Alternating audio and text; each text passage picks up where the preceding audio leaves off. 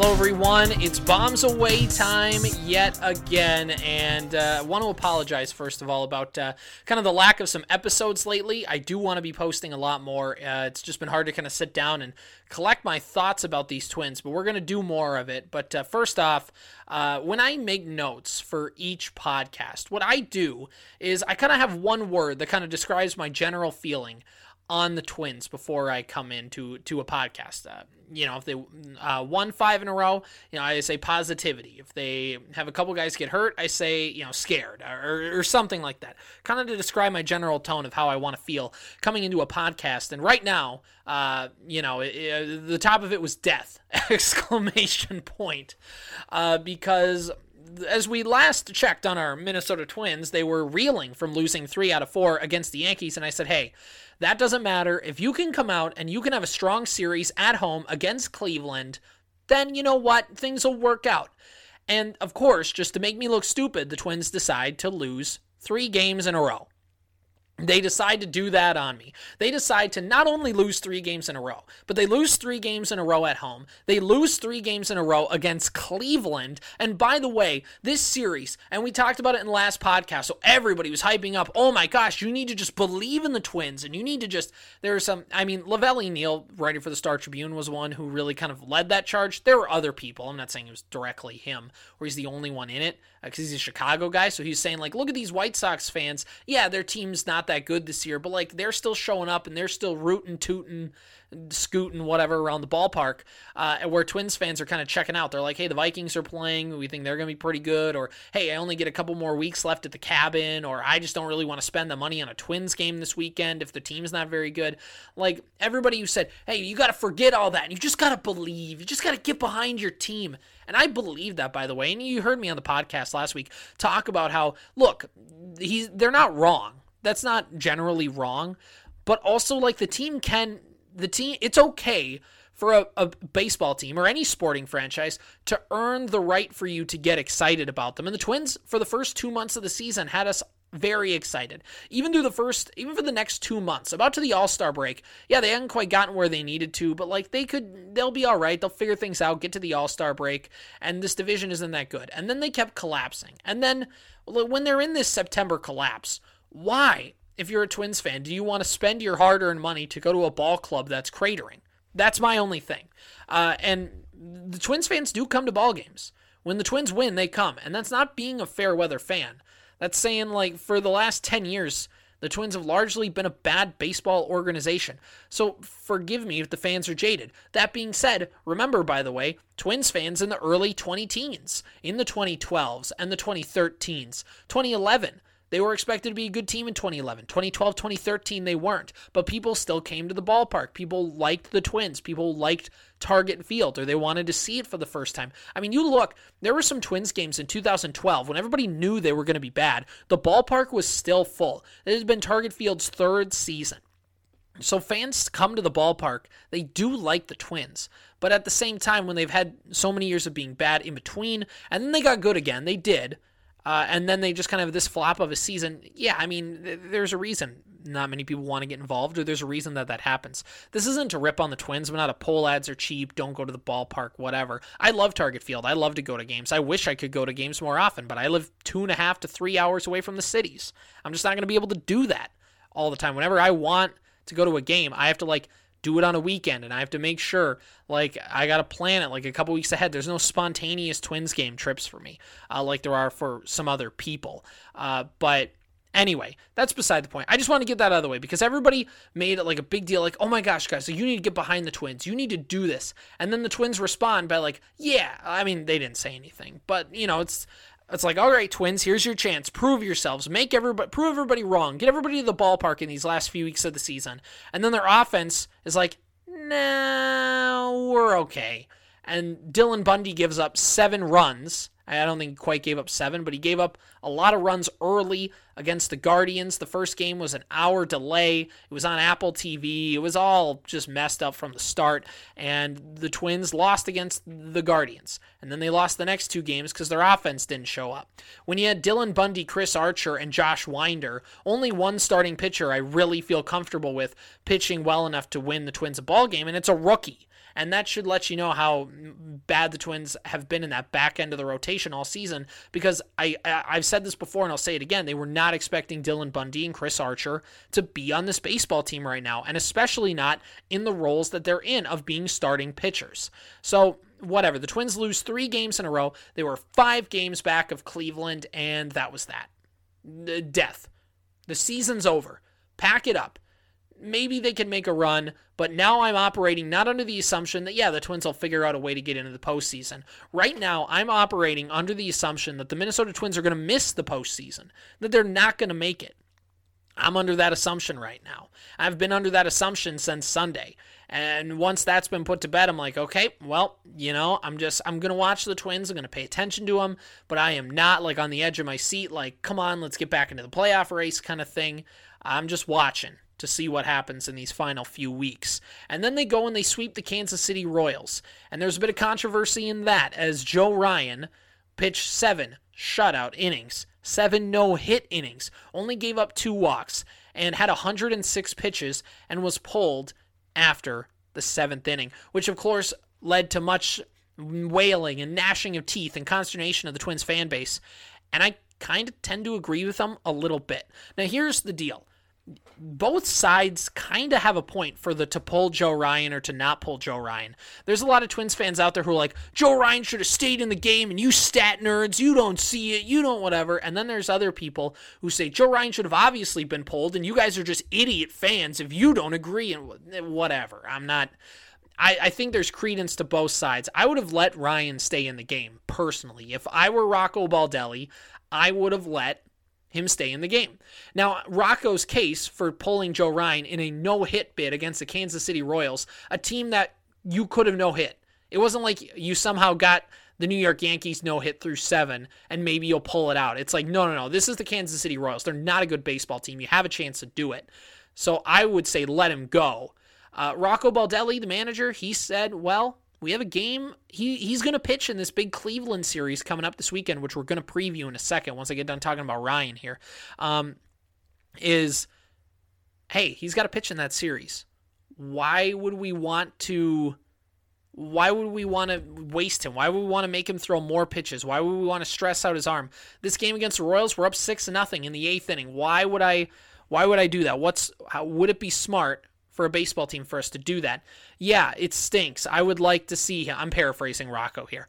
I would like, you know, Rocco would like to see him go into this game and get a no hitter, but at the same time, you know, they're still they're still technically we're in a playoff race trying to get back into there. So, uh, I mean, that that's Rocco's perspective, and like he's the manager, he has to make those tough decisions. He has to be the bad guy sometimes. He's the boss. He's a boss. You have to sometimes tell your coworker, hey man, I need you to come in on a Saturday. And you don't want to come in, and he knows you don't want to come in. And, you know, when I worked in TV, uh, before I got back into radio, uh, I, I, you know, there'd be breaking news happening like an hour before you're about to leave, and there's an extra hour's worth of work, and you know the guy looks at you and he just says, "Look, man, I know this stinks, but like you got to go do it. You have to do this for your job." And whatever, and that's the whole point of Joe Ryan. My point though is Rocco, I'm not trying to get into the basic fan argument of Rockhead and all that kind of stuff, but it feels a little bit like managing from the spreadsheet where it's like you look at the pitch count, you look at the innings, and you kind of like pitch count on the up to down, and then uh, inning on the left to right, and you kind of go meet in the middle, and it says pull pitcher. And that's what he did. I would have liked to see Joe Ryan pitch that game, and here's why. It's the Royals. They're a bad baseball team. Second of all, Joe Ryan's been a stud rookie. He has been good this season. He has stayed healthy throughout. And uh, there's a stat here I want to pull up uh, from Chris Schad, who does some writing for zone coverage. He does some good work. Um, he was talking about uh, Joe Ryan's speed and uh, his pitch speed and kind of what happens uh, when he throws it. Uh, he says Ryan's previous career high in pitches came on August 9th when he threw 110 against the Dodgers. Um, and all that kind of stuff. And basically, uh, what he says is that Ryan's velocity. Uh, Ryan's hardest pitch against the Royals came when he faced Bobby Witt Jr. in the seventh inning. Four of his five hardest pitches came after the sixth inning. And he basically, this wasn't a case of Joe Ryan losing steam. He was actually getting stronger as the game went on. Baldelli trying to save his arm. I get that. But all I'm saying is he's grooving. It's the Royals. It's a team you should beat, and it's a team that really could get no hit. They're not a good ball club. And let him finish it because he's been a stud rookie pitcher. His arm is going to be fine. You can't uh, the twin uh, the Twins can't keep babying these starting pitchers because like they've babied a lot of with the pitchers and maybe babied it maybe that's too harsh but they've been so conservative with some of these pitchers and it doesn't matter chris archer still goes on the il even though they throw him four innings i know chris archer it's not so much to keep him healthy but more just that's his max effectiveness but even still uh, Josh Winder, they didn't throw him a ton. He still went on the IL. Bailey Ober didn't throw a ton last year because they were trying to save him. He's on the IL and he didn't throw many pitches this season. So I don't, I'm sure that there are stats and I'm sure there are things and I'm sure common knowledge maybe even says it protects him. But it's one of those things where it's in football. You know, sometimes you have to tackle in practice. You're sometimes you have to do these things that put yourself out on a limb, but put you in a better position to win. And just really, if you look at Joe Ryan's face, he did not want to get taken out. And this is maybe my biggest point for why Joe Ryan should have stayed in the game is Joe Ryan was on the verge of history. Baseball history. The Twins haven't thrown a no-hitter since Francisco Liriano in 2011. Uh, I, I mean, I don't think they've thrown a no-hitter at home since Eric Milton. This has been a long time. And Joe Ryan, I know no-hitters are fluky. I know there's some people on Twitter who say no hitters are fluky, so it doesn't really matter. You know, Philip Humber's thrown a perfect game. You ever heard of Philip Humber? You remember him? Yeah, he threw a perfect game with the White Sox. But it's random. I get it. But it's also historic. It's a historically random thing. And do you think, like Joe Ryan, when he got pulled, his face you just see the emotion leave his face.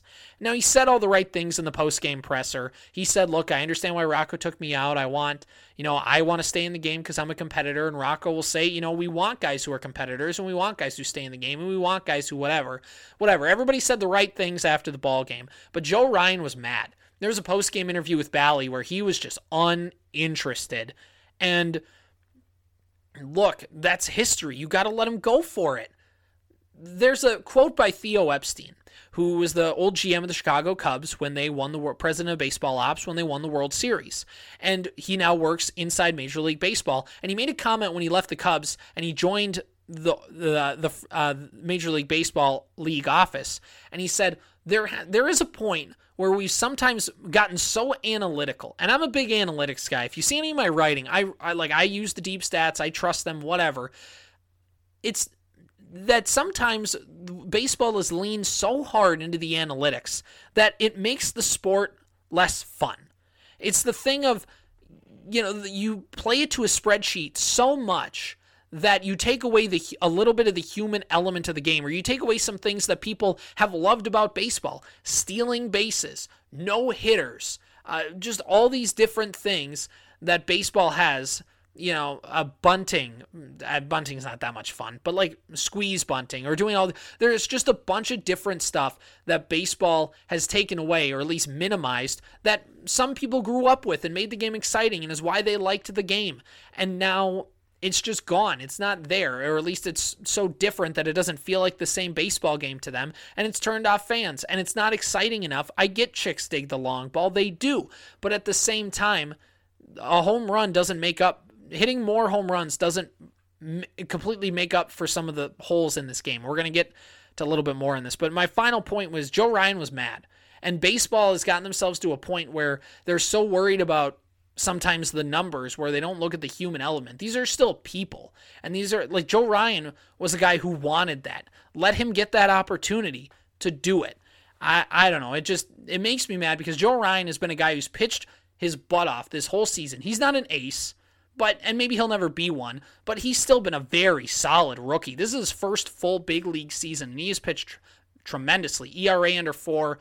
Uh, there's room to grow still. Joe Ryan's going to be a good pitcher, and the Twins made him mad. Like that, he's mad. Now maybe he's fine now, but the thing is, what happens if the Twins keep playing Ryan like this, and contract time comes up, and he wants to bail because why? I'm going to go somewhere that trusts me to pitch.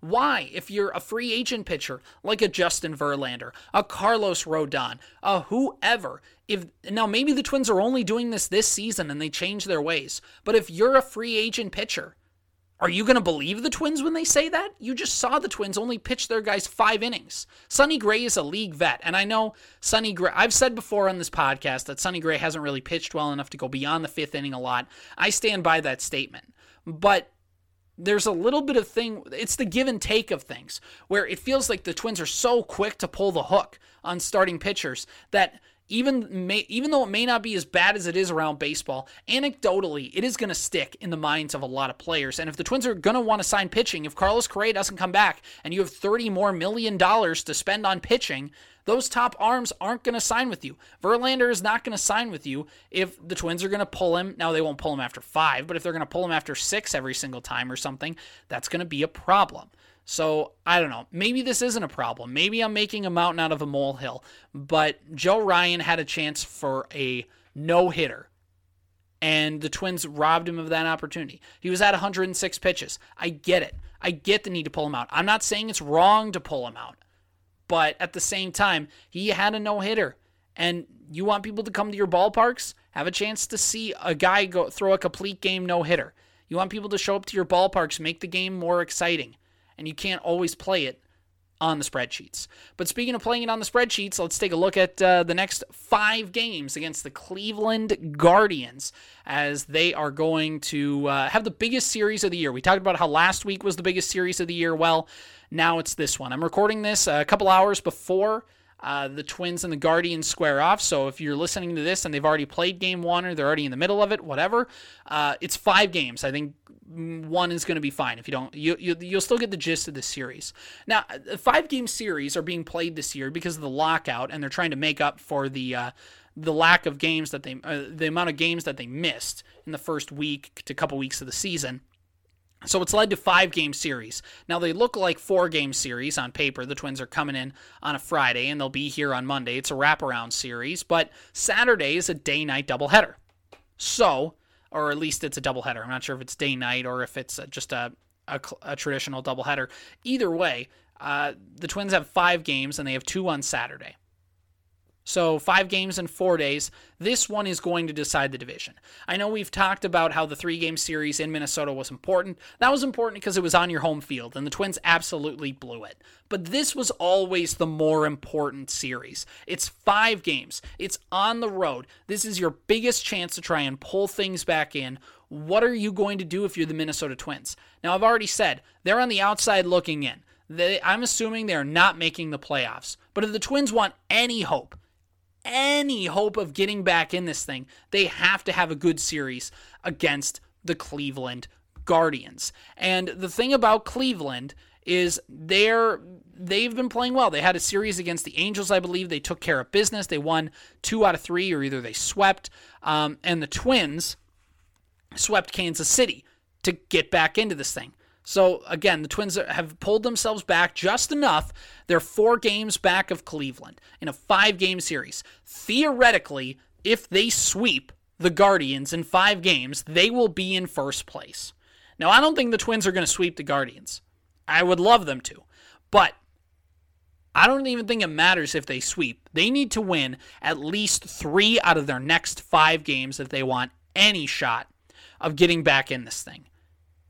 And even winning three games might not put you in a good position. The Twins can't afford to lose ground over the next five days. So they ha- even if it's incremental, they'll still have to gain a little bit of ground. I I don't know what to expect in this Twin series. You look at uh, kind of the probables for this one. Bailey Ober expected to come back from Minnesota. That's been a welcome sign. That's going to help a lot. It's been the, kind of the long-awaited return for him um, to come back to this Twins team.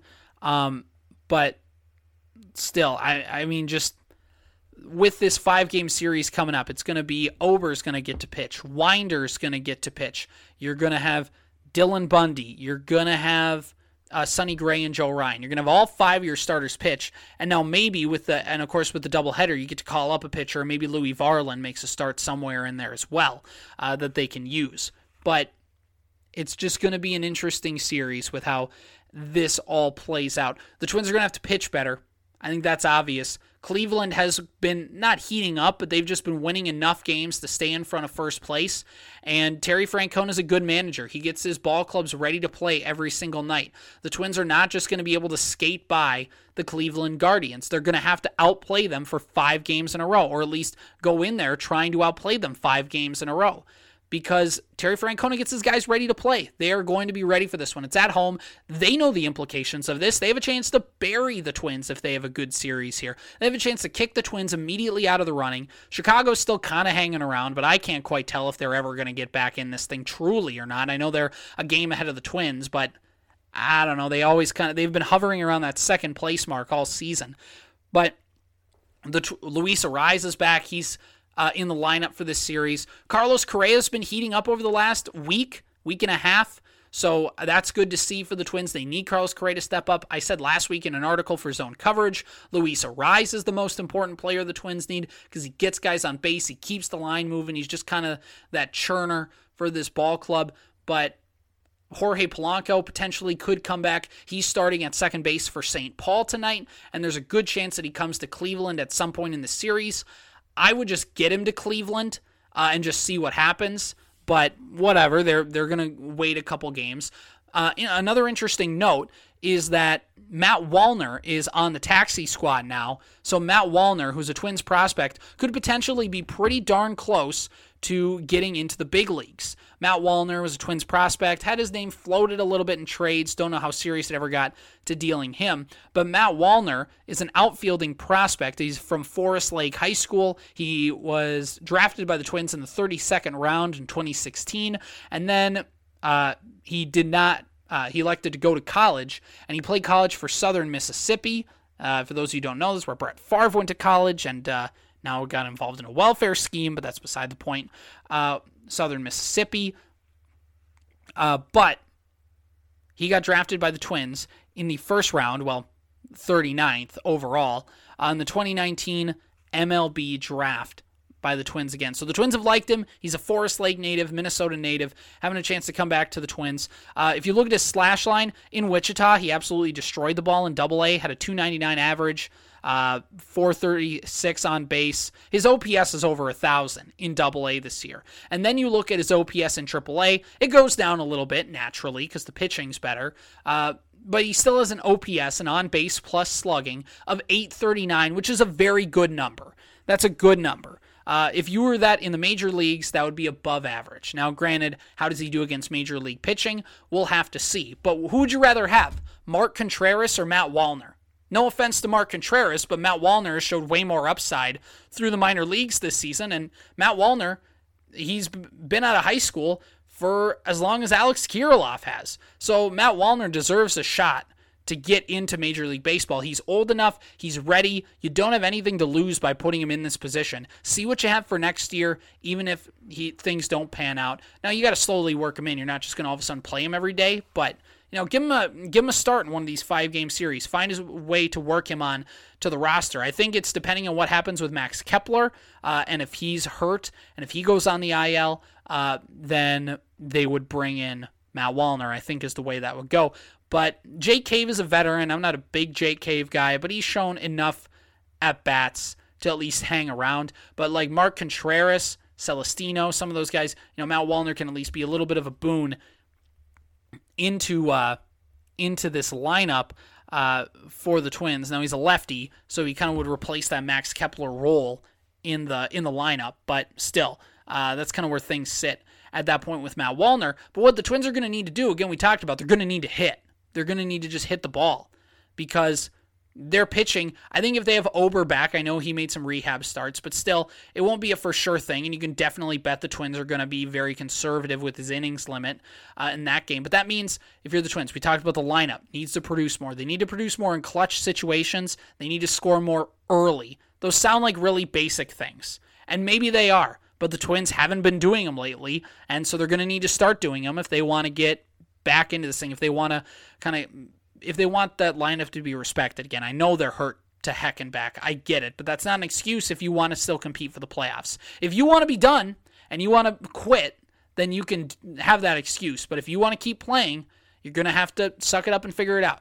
Now, on the pitching side of things, Rocco's going to have to trust his starters a little bit more. The Twins had a day off on Monday, but they are going to need they they have five games in four days. They're going to need to try and stretch their starters to go maybe an inning more at a time. Maybe try and see if they can get through an extra batter. Maybe whatever. Manage the bullpen arms a little bit better. It's going to be hard because they're going to have to ride that fine line of, oh boy, you know, I want to bring Duran in to close this down, but I know tomorrow I really want to use Duran. So there's going to be some situations, or Lopez, or Fulmer, Thielbar, whatever kind of top end starting, or whatever top end reliever the Twins want to bring in. They're going to need to be careful on that. So I think letting your starters go more. Now, the starters have to earn it, by the way. I think all this talk with the starters being pulled too early, I think it also comes with the. Uh, it's a two way street. The starters need to pitch deeper in the games, but the starters also do need to earn that opportunity to pitch a little bit deeper. As I mentioned a couple, uh, a few podcasts ago, the Twins pitchers want to pitch deeper into games, and that's great. They need to earn it a little bit more, too. They need to pitch just a little bit better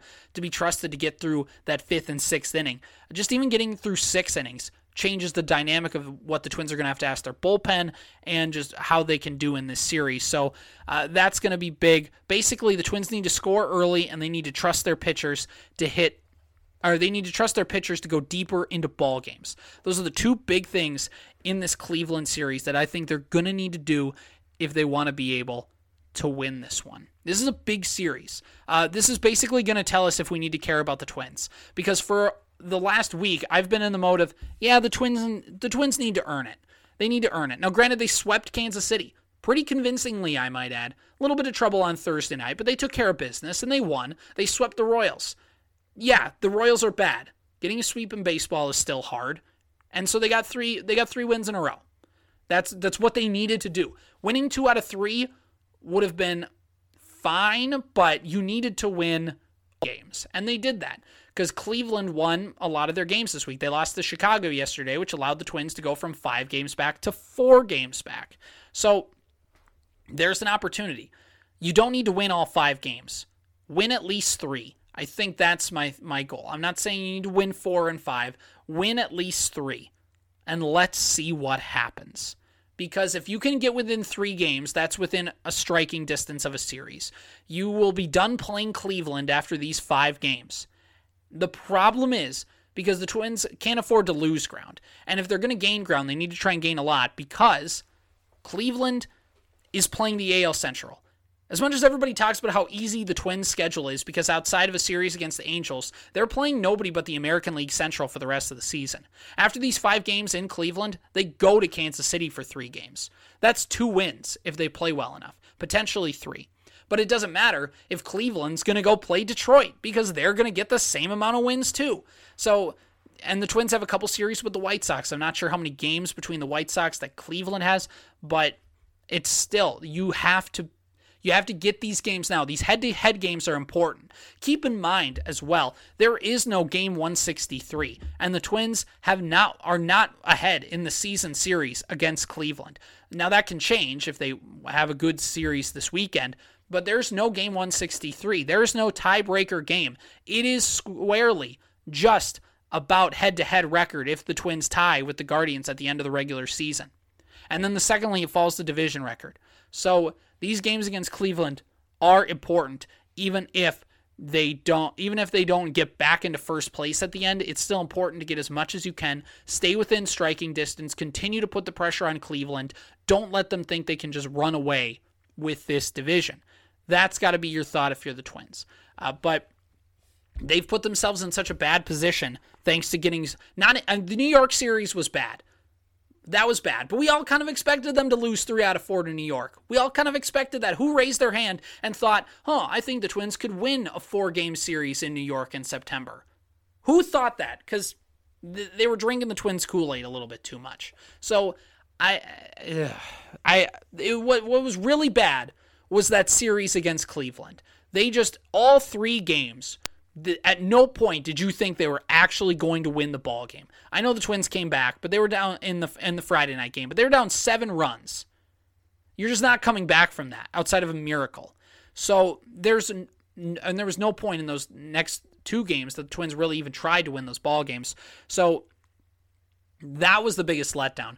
if we look back on the end of this year, there's a few moments that killed them. But outside of all that, one of the series that killed them the most out of this entire season was the last weekends against Cleveland at home. That was your prime advantage to try and get back in, and they failed. Now they have another opportunity to try and make up for that, except this is on a bigger stage, and you're now on the road. And the Twins have not had a great road record, and they certainly haven't played well at Progressive Field this season. So it's going to be, let's just say, an interesting series here for Minnesota. That being said, they've done what they needed to do this week. They swept the Royals, they've put themselves in a spot. They need to take advantage. Cleveland is going to want to put bury the Twins. The Twins need to get back in this thing. It all comes down to these next five games. Twins pitchers need to go deeper into games. Twins hitters need to score early, get this offense going. One of the biggest things, string hits together. String base runners together, maybe is the better way to better way to phrase this. Get runners on base, which the Twins haven't had an issue doing, but be able to bring them home and continue to put pressure on these pitchers. All right, well, I think that's going to do it on the Minnesota Sports Podcast. We're going to do one breaking down the Cleveland series when it's done. We'll let these kind of next five games take their course unless something spectacularly good or bad happens. But this is going to be a big series, so let me hear what you think. Give this podcast a like, share it. Let's get this thing rolling. Until next time, I'm CJ Baumgartner. This has been the Bombs Away, a Minnesota Twins podcast.